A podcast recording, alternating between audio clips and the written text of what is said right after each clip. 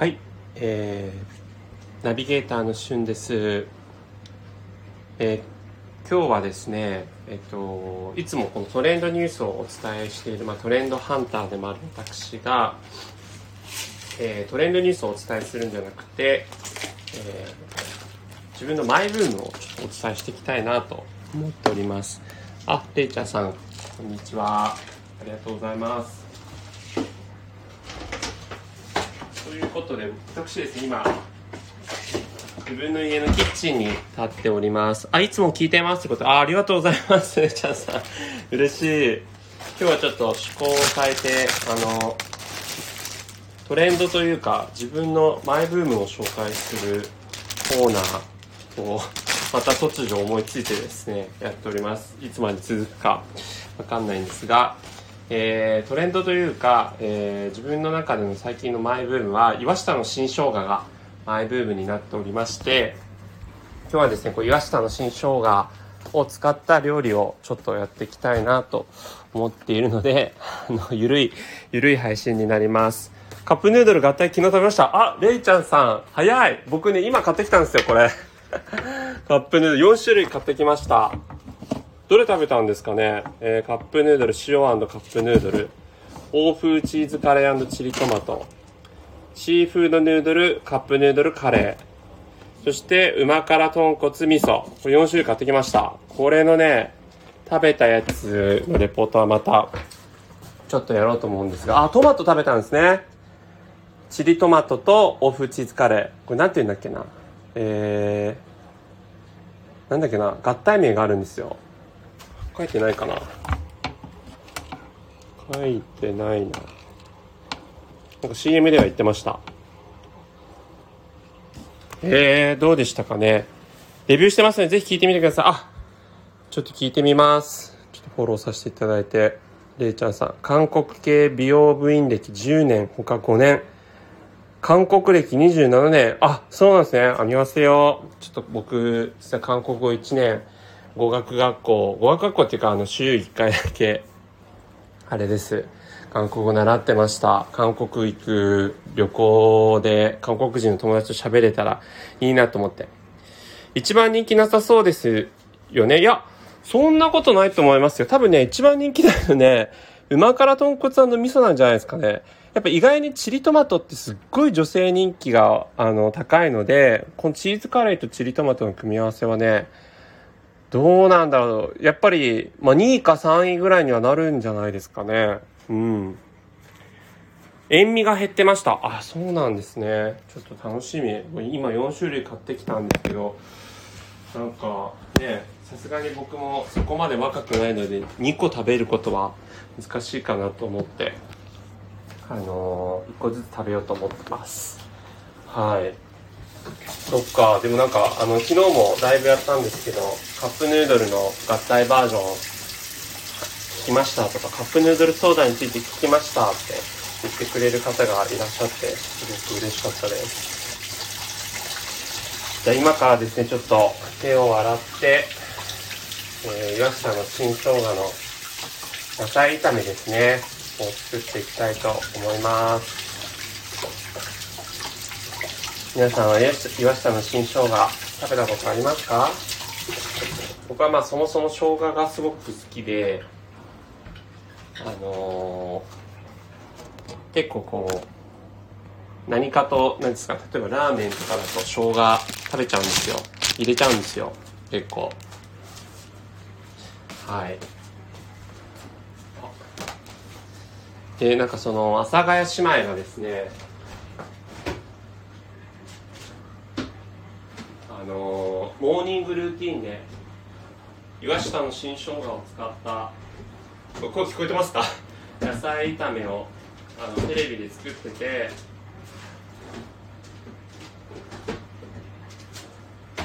ちょっと遠いですよねすいません。岩下の新生姜を使ったあの野菜炒めをテレビで作ってたので、えー略してスターサです。スタンド FM ラジオ朝日製作所。すごい。すごい名前ですね。へえ、面白い。作業中なので、ながら聞きさせていただいてます。映画情報とかメンタルや体の健康情報など発信させていただいてます。あ、フォローさせていただきますね。ありがとうございます。レイチャーさん、ありますよ。あんなに種類があるのは知らなかったです。あ、岩下新生姜ですよね。そうそうそう。いろんな種類があるんですよ。なので、えー、僕はもうオーソドックスな岩下の新生姜ちょっと今日買ってきましたの。あ今日っていうか前に買ってきて、えー、何？タッパーに入れてるやつを使ってですね今から料理をしていきたいと思います。材料はですねまずしめじ、えー、ピーマン。そして豆苗ですね。はい。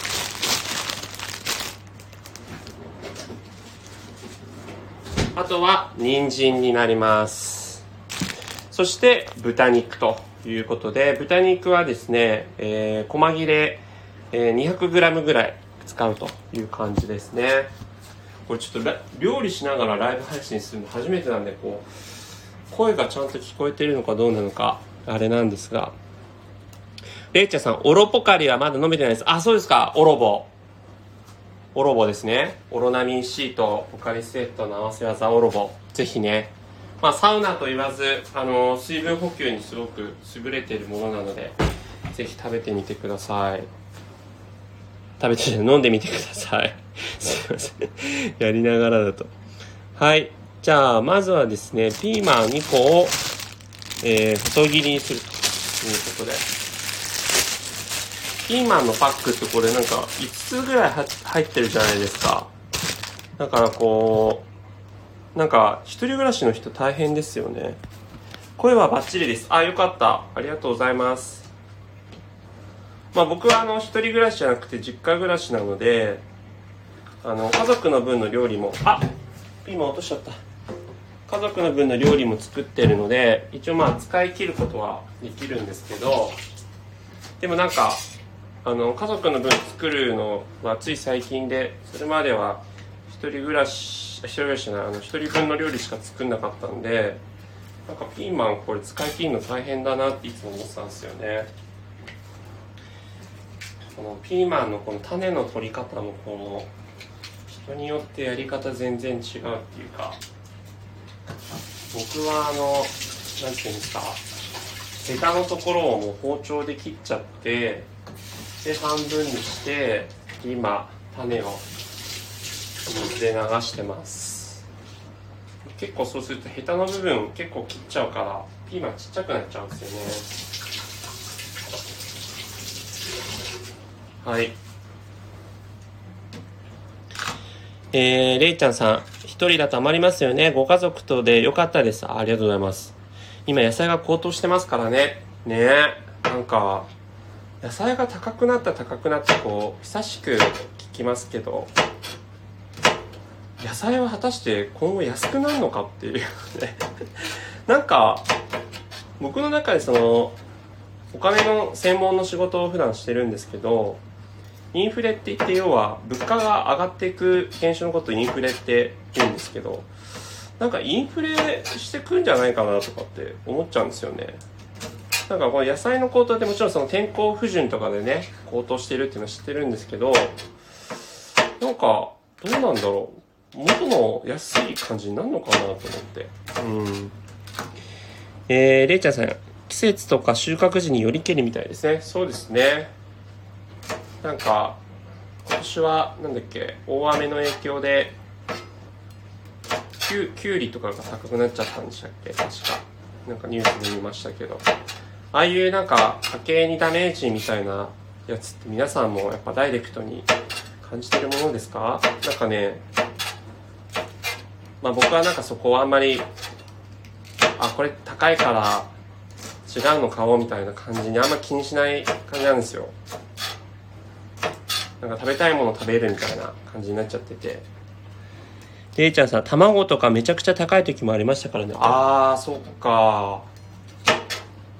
へえ卵も何こうなんで高くなんだろう鶏のなんかの影響ですかね。なんかでもこう自炊するようになったのはこのコロナになってからなんですよ。それまではねもう本当に外食ばっかで自分で包丁なんかまともに握れませんみたいな感じだったんですよね。でも今ってまあね飲食店こうほぼやってないじゃないですか。だからもう自炊せざるを得ないなと思って。はいピーマンを今切りました。そしたら続いて、えー、ピーマンは2個なんですけど人参は2分の1本。ということでこのぐらいかな。この野菜切った麺とかって僕いちいちラップにこうなんていうのラップでくるむんですけどあの切った麺だけをこれ正しい正しいのかこれは えー、れいちゃんさん、私も値段で決めてないです。牛乳はいつも決まった商品しか買わないですね。私もコロナから実践になりましたよ。あ、そうなんだ。しかも、れいちゃんさん、牛乳も飲まれてるんですね。へえー。で、コロナから自炊。なるほど。一緒ですね、じゃあ。どうですか？自炊力上がりました？僕は、あの、自分で言うのもなんですけど料理の腕格段に上がりました。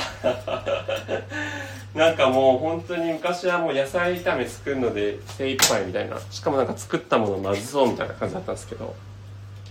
結構ね今はね美味しく人にも振る舞えるかなって。まあそんなその立派なねもんじゃないんですけど一応こう他の人にも振る舞えるかなみたいな。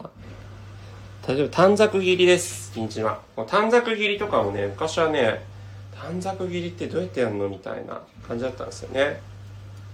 それが今は一応まあできるようになったかなっていう感じなので。えー、っとこうかな。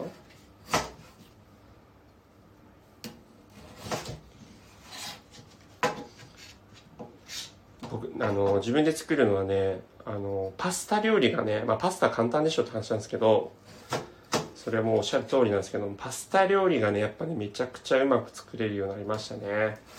昔はパスタを茹でてその市販のソースを絡めて食べるみたいなねそういうのをやってたんですけど今ねパスタソースももちろんすごい美味しいんですけど自分でソースっていうか何？トマトソースの缶詰とか買ってきてから作るっていうのでも十分美味しく作れるようになりましたね。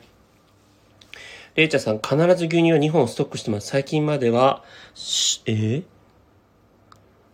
これなんて言うんだ？豆漬け？あ、麹漬けね。麹漬け作ってました。スキルアップした気がします。すごい。麹漬けなんて、めちゃくちゃスキルアップしてるじゃないですか。塩麹使った。塩麹無印良品のやつ買ったんですよ。一回使ったっきりね、使い切れなくて なんか賞味期限来ちゃって捨ててしまいました。あ、ごめんなさい。ぬか漬けね。失礼しました。すごい。ぬかか。いいですね、ぬか。え、ってことはぬかあれですか？毎日こう、ぬかの手入れしてるってことですか？もう、あれ憧れなんですけど、僕めんどくさがり屋なんで多分絶対やんないだろうなと思って、そこに手出してません。美味しい牛乳おすすめです。あー、そっか。レイちゃんさん牛乳豆乳はね、飲んでるんですよ、僕。でもね、あの乳製品を、乳製品ってか、まあ、主に牛乳飲むとね、僕お腹壊しちゃう体質で、結構日本人多いんですよね。で、僕も例外なそれのやつに当てはまるんで、なんかちっちゃい頃壊してたっけなってイメージもあるんですけど、なんか大人になったら、ちょっと乳製品は乳製品というか牛乳は控えるようになったんですかね。えー、今はぬか床を母親に譲りました。あらそうですか。お母様に譲りましたか。いいですね。なんか、母と娘のぬか床の譲り合いというか、継承？えー、ね、なんか、あえてこう素手でやることによってのこう手のね、手についてる菌がぬかにも移って、それがまた旨味になってっていうね、なんかそのぬかのあの、なんかメカニズム、まあ詳しくは知らないですけど、面白いなと思いますよね。だから逆にこう、ちゃんと手入れしないと、ぬかがダメになっちゃうっていう。いやーなんかね、丁寧な生活に憧れるからね、興味ある分野ではあるんですよ。例えばこう、お味噌汁作るのも、やっぱりね、カツオを削って、出汁を取ってみたいな、憧れますけど、まあ、一回ぐらいならいいんですけど、それ毎日やれって言われたらやっぱ結構 めんどくさいなって思ってまう感じですね。毎日やってる人多分スタイフにもきっといらっしゃるんでしょうね。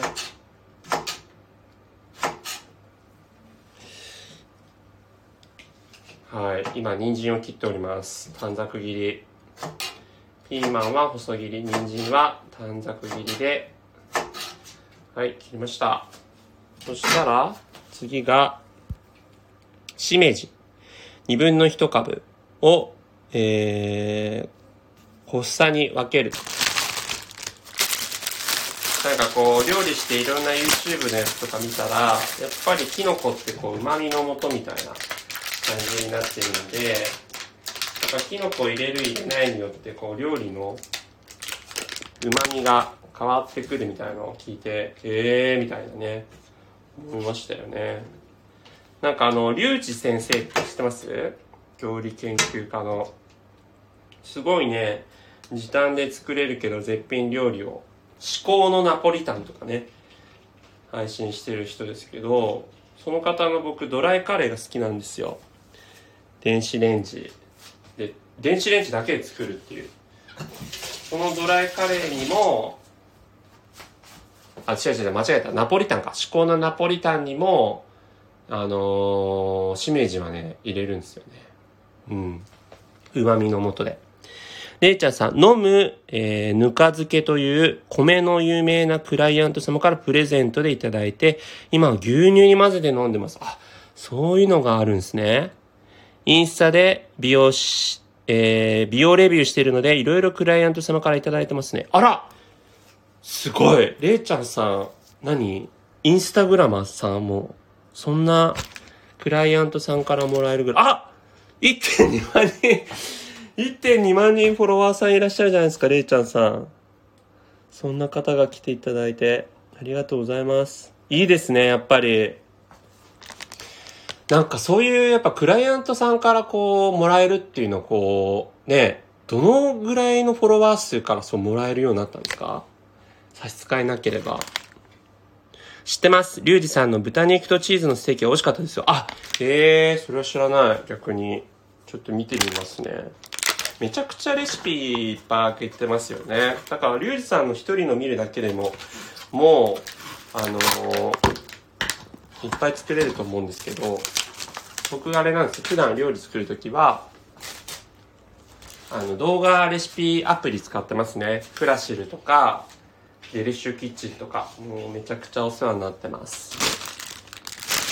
てか、なんだったらあれも有料会員にもそろそろなろうかなって思うぐらい使ってますね。有料会員になるともう、献立考えてくれるじゃないですか。なんかね、主婦の人たちが、やっぱりこう、献立を考えるのが大変って言ってる理由が、よくわかりました。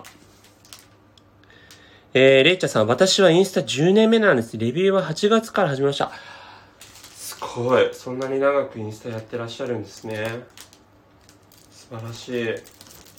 私はもうほぼ仕様に使ってる感じで、なんかね、インスタグラマーに憧れつつ、なんかそこの領域を頑張って目指してみようみたいには、なかなかなってないんですけど、まあ、レイちゃんさんもね、こう、コツコツコツコツ上げていくうちに自然とこうやっぱりフォロワーが増えたってことですよねなんかドラマで川口春奈と横浜流星のあの着飾る着飾る恋。なんだっけ着飾る恋の後になんか続いてたんです。インスタグラマーなんですよ川口春奈の役が。で、結構コツコツね、毎日続けることによってこうなってったっていうストーリー聞いて、ああ、こうやってやっぱ、インスタグラマーになる方は、こう、フォロワーさんが喜ぶように頑張ってるんだなっていうのを知りましたね。レイチェさん、金曜日に21時間インスタライブで話す予定です。もしお時間があるぜひ初めに来てください。あ、ありがとうございます。ちょっと、レイチェさんフォローさせていただいて。ちょっとこれをこうして、ちょっとインスタの方をね、フォローさせていただきますね。あー、なんかストーリー、あ調味料と話題のカップヌードル合体食べてみたっていうのを、ちょうど上げてらっしゃって。ダイソンのヘアドライヤー。すごい、ストーリーで本当にいろいろあげてらっしゃいますね。へえ。レイちゃんさん、そうなんですね。最近テレビを見なくなりました。YouTube か Netflix か見てないです。あ、そっか、じゃあ民放のドラマとか、まあ、ご覧になってないですね。まあ、そんなにめちゃくちゃインスタにフューチャーしてるかっていうと、えー、まあフ、フューチャーしてる回もあったな。やっぱりなんか、いろいろとやっぱりこう、インスタグラムになるとこう大変な面あるじゃないですか。こう、フォロワーさんからのちょっと厳しい声とか。なんかそういうので、こう、主人公が落ち込むみたいな、そういう回もありましたね。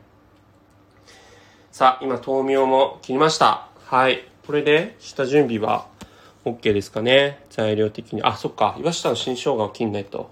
このままじゃこのままじゃめちゃくちゃでっかいやつになっちゃう。この岩下の新生姜の、そのポイントは、この生姜の、その、実際のこの漬け汁も野菜炒めっていうかこの肉炒め、肉野菜炒めに入れるんですよ。でそれが結構味の決め手になるというか、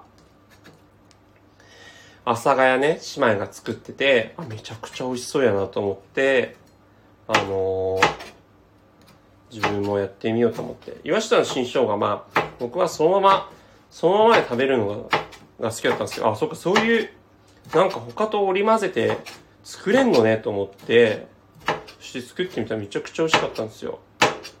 だから阿佐ヶ谷姉妹自体好きですけど、もう、料理のね、レシピも阿佐ヶ谷姉妹に教えてもらってっていう感じで 今、岩下の新生姜を切っています。えー、れいちゃんさん、スタイフであげるときは何か参考にされますか？うん。あのー、僕はネットニュースとか、それこそ他の SNS とかを参考にして、あ、これはなんか面白そうなネタだなって思ったものを、まあ、自分で収録してますね。なんか3分間だけなんですけど、レイチャーさんも聞いていただいた通り、あの、毎回3分に収めるために、やっぱ伝える要素は結構厳選しないといけないっていうところがあって、だから正直ネットニュースの記事とかも本当に結構そのまますごい参考にさせてもらったりとかしてますね。うん。えー、レイチャーさん、生姜も味付けになるんですね。そうです。生姜も味付けになるので、これちょっとあまりに大きいと、あれなのかな。もうちょっと細かく切ろうかな。ミルコさん、いつもお料理美味しそうだなと思ってました。あありがとうございます。みよこさん。あれね、インスタで見ていただいてってやつかな。ありがとうございます。まあ言うてね、全然料理初心者が作るレベルなんであれですけど、岩下の新生姜をですね、今2本ぐらい細かく刻んでます。結構な量ですけどね、これ。結構な量なんで結構生姜好きじゃないと結構生姜生姜した味になっちゃうかも。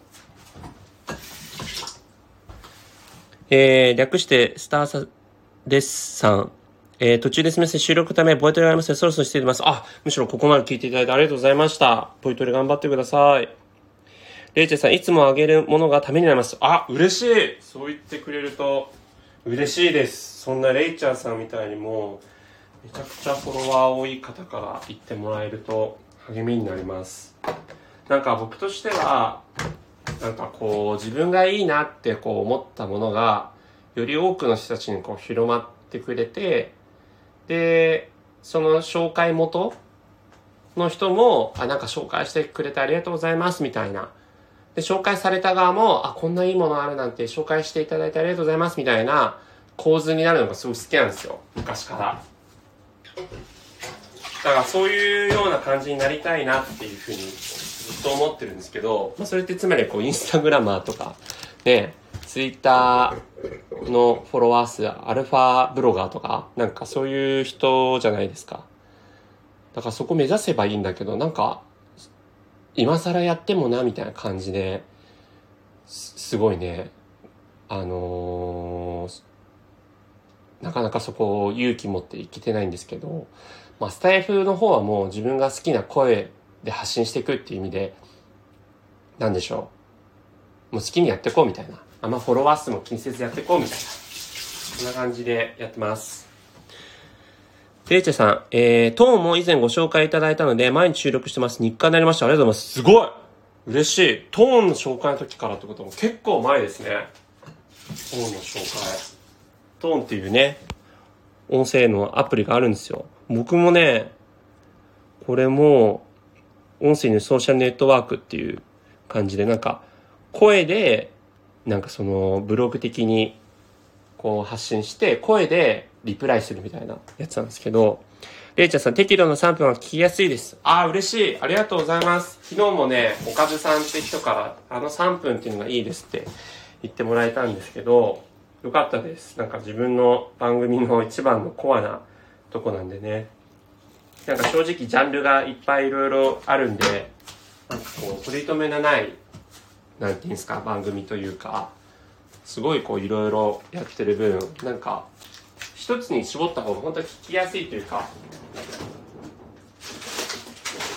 本当にそれが好きな人が集まるからいいかなと思うんですけど、まあそこを僕はやっぱり横断してね、いろんなジャンルをこう伝えていきたいっていう思いがあるので、まあただその3分っていうところにこう、こだわってやっていくっていうのが、あの、自分の番組のカラーかなと思ってますね。うん。なんで、3分が聞きやすいですって言ってもらえると、すごい嬉しいですね。ありがとうございます。今冷蔵庫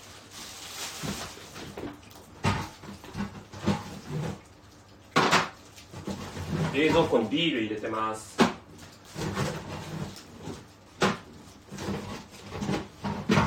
でもこれ別に僕が飲むわけじゃないっていうね僕は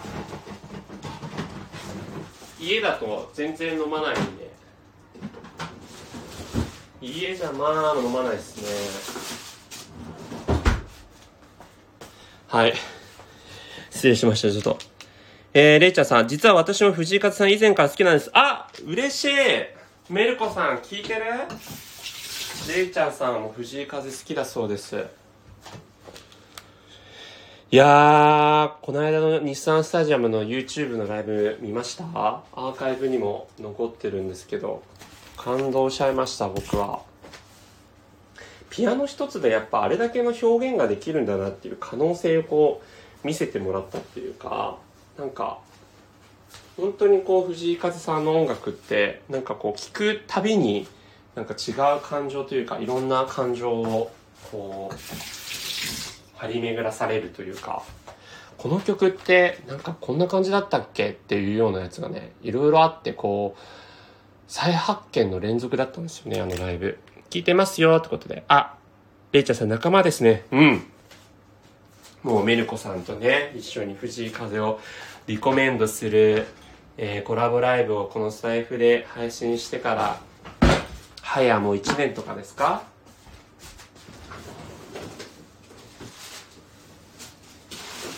もう藤井風もめちゃくちゃね、あれからまたより一層こう有名になってというか、ちょっと今度はネギを切ってこれはあの野菜炒めに使うんじゃなくてお味噌汁を作ろうと 思ってるので今度ネギをちょっと切ります。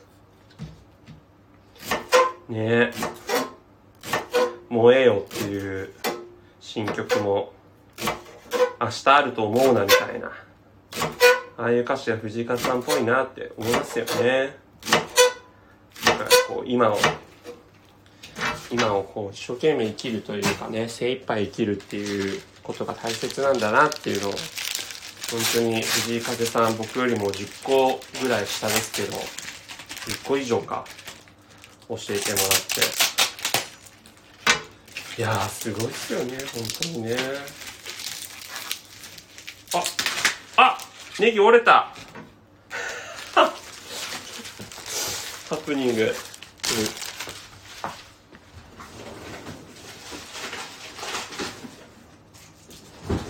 うん。ネギね、3本セットの買うんすよ。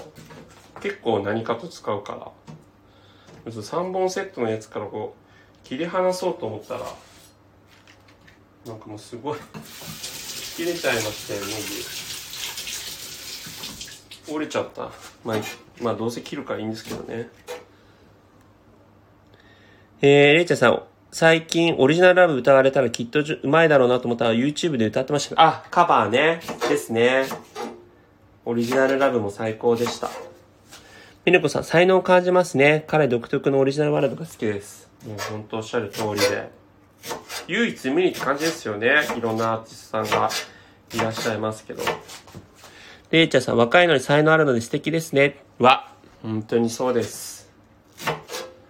本当にね、なんか僕の中ではやっぱり宇多田ヒカル以来、もちろん、あの、たくさんの素敵なアーティストさんがいらっしゃいますけど、もうその衝撃度で言ったら、宇多田ヒカルさん以来のこう、すごい人だなっていう印象がありましたね。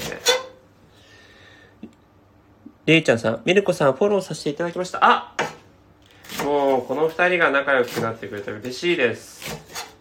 メルコさんもね、あの、メイクに関してのレビューラジオスタイフでね、配信したりとかしてたので、そういった意味では結構興味関心似てるんじゃないですかね、お二方は。あと、韓国のね、部分とかに関してもミルコさん好きなんじゃないかな。僕も韓国好きですけど。はい、今油揚げを、えー、開けてですね、これ、油抜きをこう熱湯をねかぶせるとかあとこのキッチンペーパーで挟んでこう油を取るとかこれどっちがいいんですかね。うちあのジャーが電気ポットがあるんで熱湯出そうと思えばすぐ出せるんですけど最近はなんかキッチンペーパーで挟んでこの油を取ってます。外側がやっぱ油がなんだ？ろう余計な余計な油になっちゃうから取った方が美味しいってことなんですかね。レイチェさん、似た者同士が集まるのかもですね。あ、いや、本当になんか、今日のね、配信も、こう聞いていただいて、嬉しい限りですよ。ぜひ、あの、今後、インスタとか、スタイフとかで、また、レイチャーさんも見に行きますので、仲良くしていただけたら嬉しいです。今油揚げを切ってます。油揚げのねこの切る大きさも人によって違うと思うんですけど僕はあの何ですか？こう長辺？横をこう半分に切ってでその後にこうだいたい2センチか3センチぐらいので切りますね。ではえー、味噌汁を作っちゃいます。ちょっとね正直野菜炒めはまだ6時なんであと1時間ぐらい、えー、してから作ろうかなみたいななんか出来たてを食べたいんで。えいちゃんさんいろいろ共有していきましょう。よろしくお願いします。ということでいやこちらこそですよ本当に。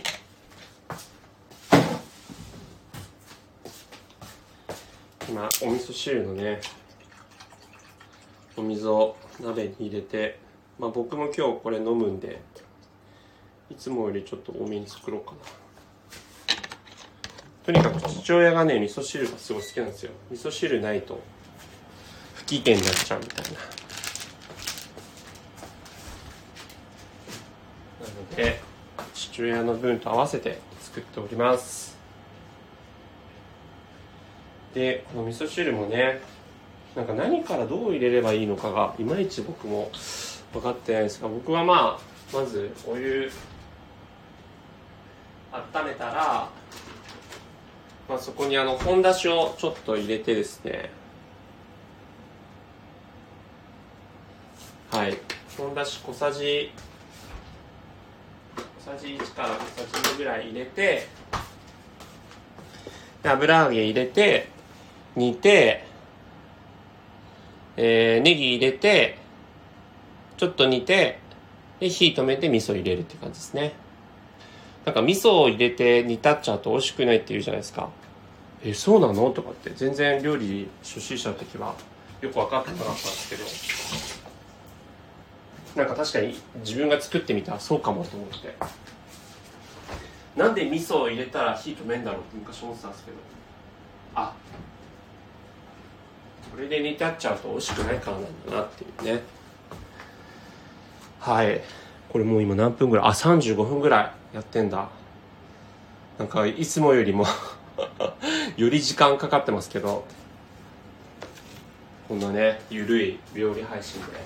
このあの料理配信もあのヒントがあってあの最近ポッドキャストも聞くようになったんですね。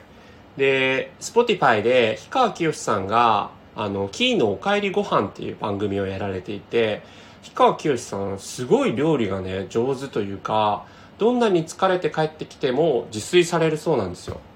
で、その氷川きよしさんが本当に直にもうたった一人で料理をしている番組がありまして、結構ね、やっぱ本当にその、包丁で切ってる音とか、なんか、こう、ぐつぐつ煮てる音とか、味見してズズってこう、味噌汁吸ってる音とか、まあ、味噌汁は作ってないんですけど、なんかこう、リアルにこう、耳でその料理をこう、体感できる感じが、なんか、いいなと思って、なんかいつか僕も それを聞いて、あの、料理ライブやっていきたいなと思って、今日試しにやってます。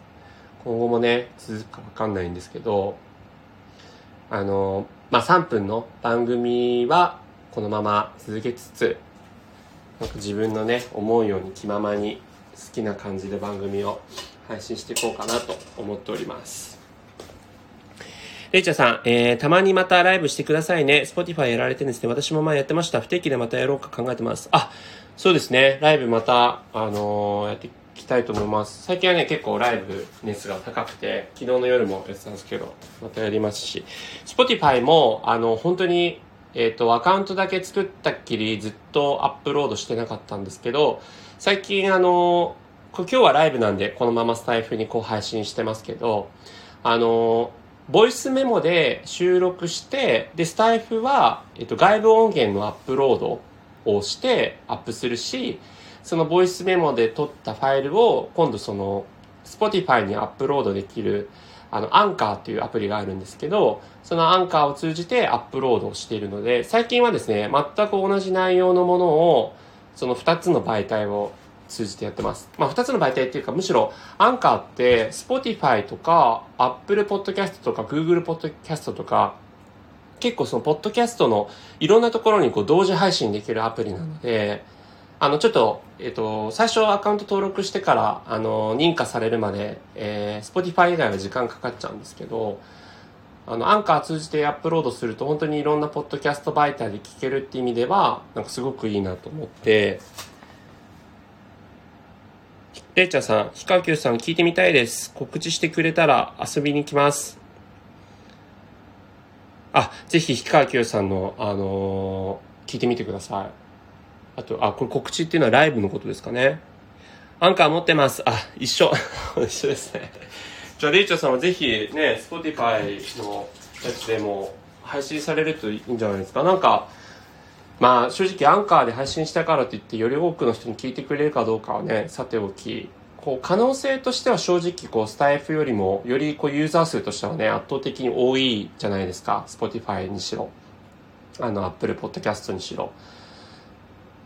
だから、人気番組になったら本当により多くの人に聞いていただける可能性はあるなと思って、で、スタイフってまあやっぱりどっちかっていうと結構 SNS 要素、コミュニティ要素も強いなと思っていて、なんか爆発的にこうバズるみたいなことはまあないかもしれないですけど、僕もね、なんかこうやってレイチャーさんみたいにこう聞いてくださる方とか、あの、いろいろいらっしゃるのはすごく嬉しくてですね、スタイフからこう離れられないんですけど、まあちょっと今年というかこの9月からアンカーの方も頑張っていこうかななんて思ってます。レイチャーさん、確かにですね、外部の方からも聞いてもらえますよね。いや、そうなんですよ。だってもう Apple Podcast なんて iPhone を持ってればデフォルトで入ってるアプリだから、聞こうと思えば誰でも聞けるし、なんか Spotify とかも結構今、ポッドキャストにすごく力を入れ始めてるので、おそらく結構ユーザーはどんどん増えてくんじゃないかなと思うんですよね。うん。なんかそういった面ではちょっとポッドキャストの今後の可能性を信じて、あのやっていきたいなと思うんですけどポッドキャストってどうなんだろう、3分のやつはやりつつ、なんかね、いろんなチャンネル作って実験的にやっていこうかなと思いますね。その3分の番組は3分でやりつつも、なんかもうちょっとこう30分とか長くあのながら聞きできるコンテンツをやっていこうかなと思ってて、いろいろね、企画しております。まだなかなか実行に移せてないんですけど。うん。でも本当にあの、美容のポッドキャストも多分全然あるとは思うんですけど、あのー、ね、フォロワー数やっぱり1万、えいちゃんさん何人でしたっけ ?1 万2000人か。もういらっしゃるんだったら、やっぱりあのえっ、と、Spotify もしくは Apple Podcast で聞けますっていう風にすればですね、おそらく5歳風以上に反応があられるんじゃないかななんて思うので、私が言うのもなんですけど、ぜひやってみてください。Facebook、Twitter、Instagram、アメブロなど SNS を連携させてます。前より増えましたね。あ、これは、えー、連携させてます。前より増えましたね。これはなどこに連携してるんですか？スタイフ？はいお味噌汁が煮立ってきたのでネギ入れます。これいいのかな？このタイミングで。ネネギもネギでちょっと茹ですぎるとどうなの？みたいなとこありますよね。はいネギ入れました。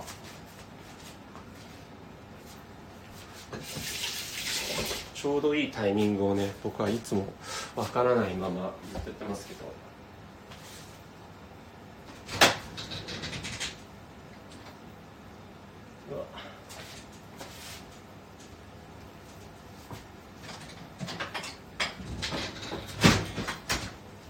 お玉がどこだこれかえー、スタッフもそうですし、インスタグラムの記事もです。あ、そうなんだ、すごい。やっぱり、れいちゃんさん、ちゃんとその辺は、いろんなこう、入り口からっていう部分とかやられてるんですね。素晴らしい。はい。お味噌汁に至ったので、ここにじゃあ味噌をね、入れますか。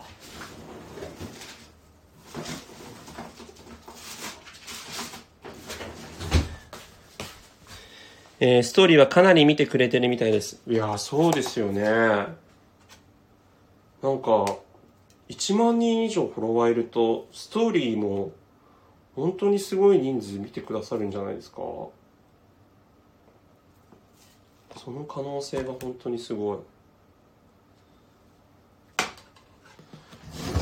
の間、この古式を買ったんですけど、これ味噌をお玉ですくったら、これもうお玉の味噌を溶かなきゃいけない古式買った古式を買った意味って感じになってるんですけどこれうまい使い方が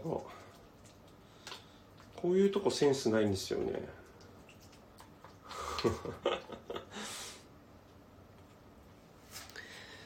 えー、豆じゃないとできないかもですね。いやー、れいちゃんさん豆ですよね。本当に。僕もスタイフはね、もう1年半以上毎日3分更新してるんで、そこは我ながら豆だなと思うんですけど、基本的には三日坊主の体質なので、他は続けられないんですよ。ブログにしろ、なんだろう、ツイッターとかにしろ。で、声だけは、なんかやっぱり自分が好きなことだし、なんか王様のブランチみたいな情報を発信していくことも好きなので、やっぱり自分の好きなことっていうのはこう続けられるんだなっていう感じなんですけどなんか SNS も好きなんですけどなんかプライベートでやるのは好きなんですけどいざそれをやっぱり例えばインスタだったらインスタグラマー目指してコツコツやってこうみたいな風になると結構厳しいっていうか。うん。あどうなんだろうこの味。味噌汁をちょっと味見してます。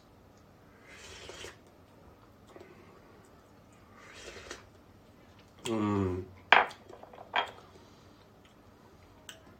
まあこんなもんだな。父親はね濃いめが好きなんですけどね。僕はあんまり濃いとなんか塩分気にしちゃうんですよね。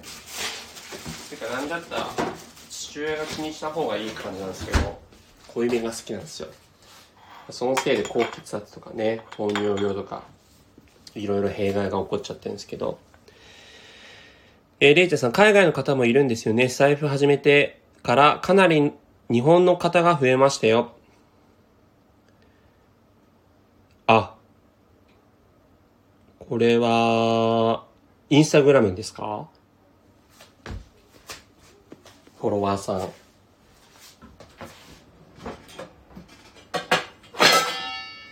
ちょっと、鍋に蓋をして、味噌汁は一旦置いときましょう。そして材料も下ごしらえしたんで、これはあと30分ぐらいしたら炒めて食べようかな。レイチャーさん、インスタグラムですってことで。なるほど。そっか、ジャスタイフの効果もあったんですね。ええー。だから、その、インスタグラムのフォロワーさんがスタイフを聞きに行くっていう構図ももちろんあると思うんですけど、どっちかというとスタスタイフ経由からインスタグラムのフォロワーになられる方も増えたってことですよね。それすごい。スタイフでちゃんと魅力的な番組配信してたりね、スタイフも頻度高くやってないとなかなかスタイフからそのご自身の SNS のフォロワーになるってあんまりないと思うんで、素晴らしいですね。レイチャーさんご飯楽しみですね。ああ、ありがとうございます。美味しくできるかどうか、これからの炒め方にね、あのー、関わりますから。レイチャーさん、スタイフ経由やクラハ経由で来てくれますよ。うん。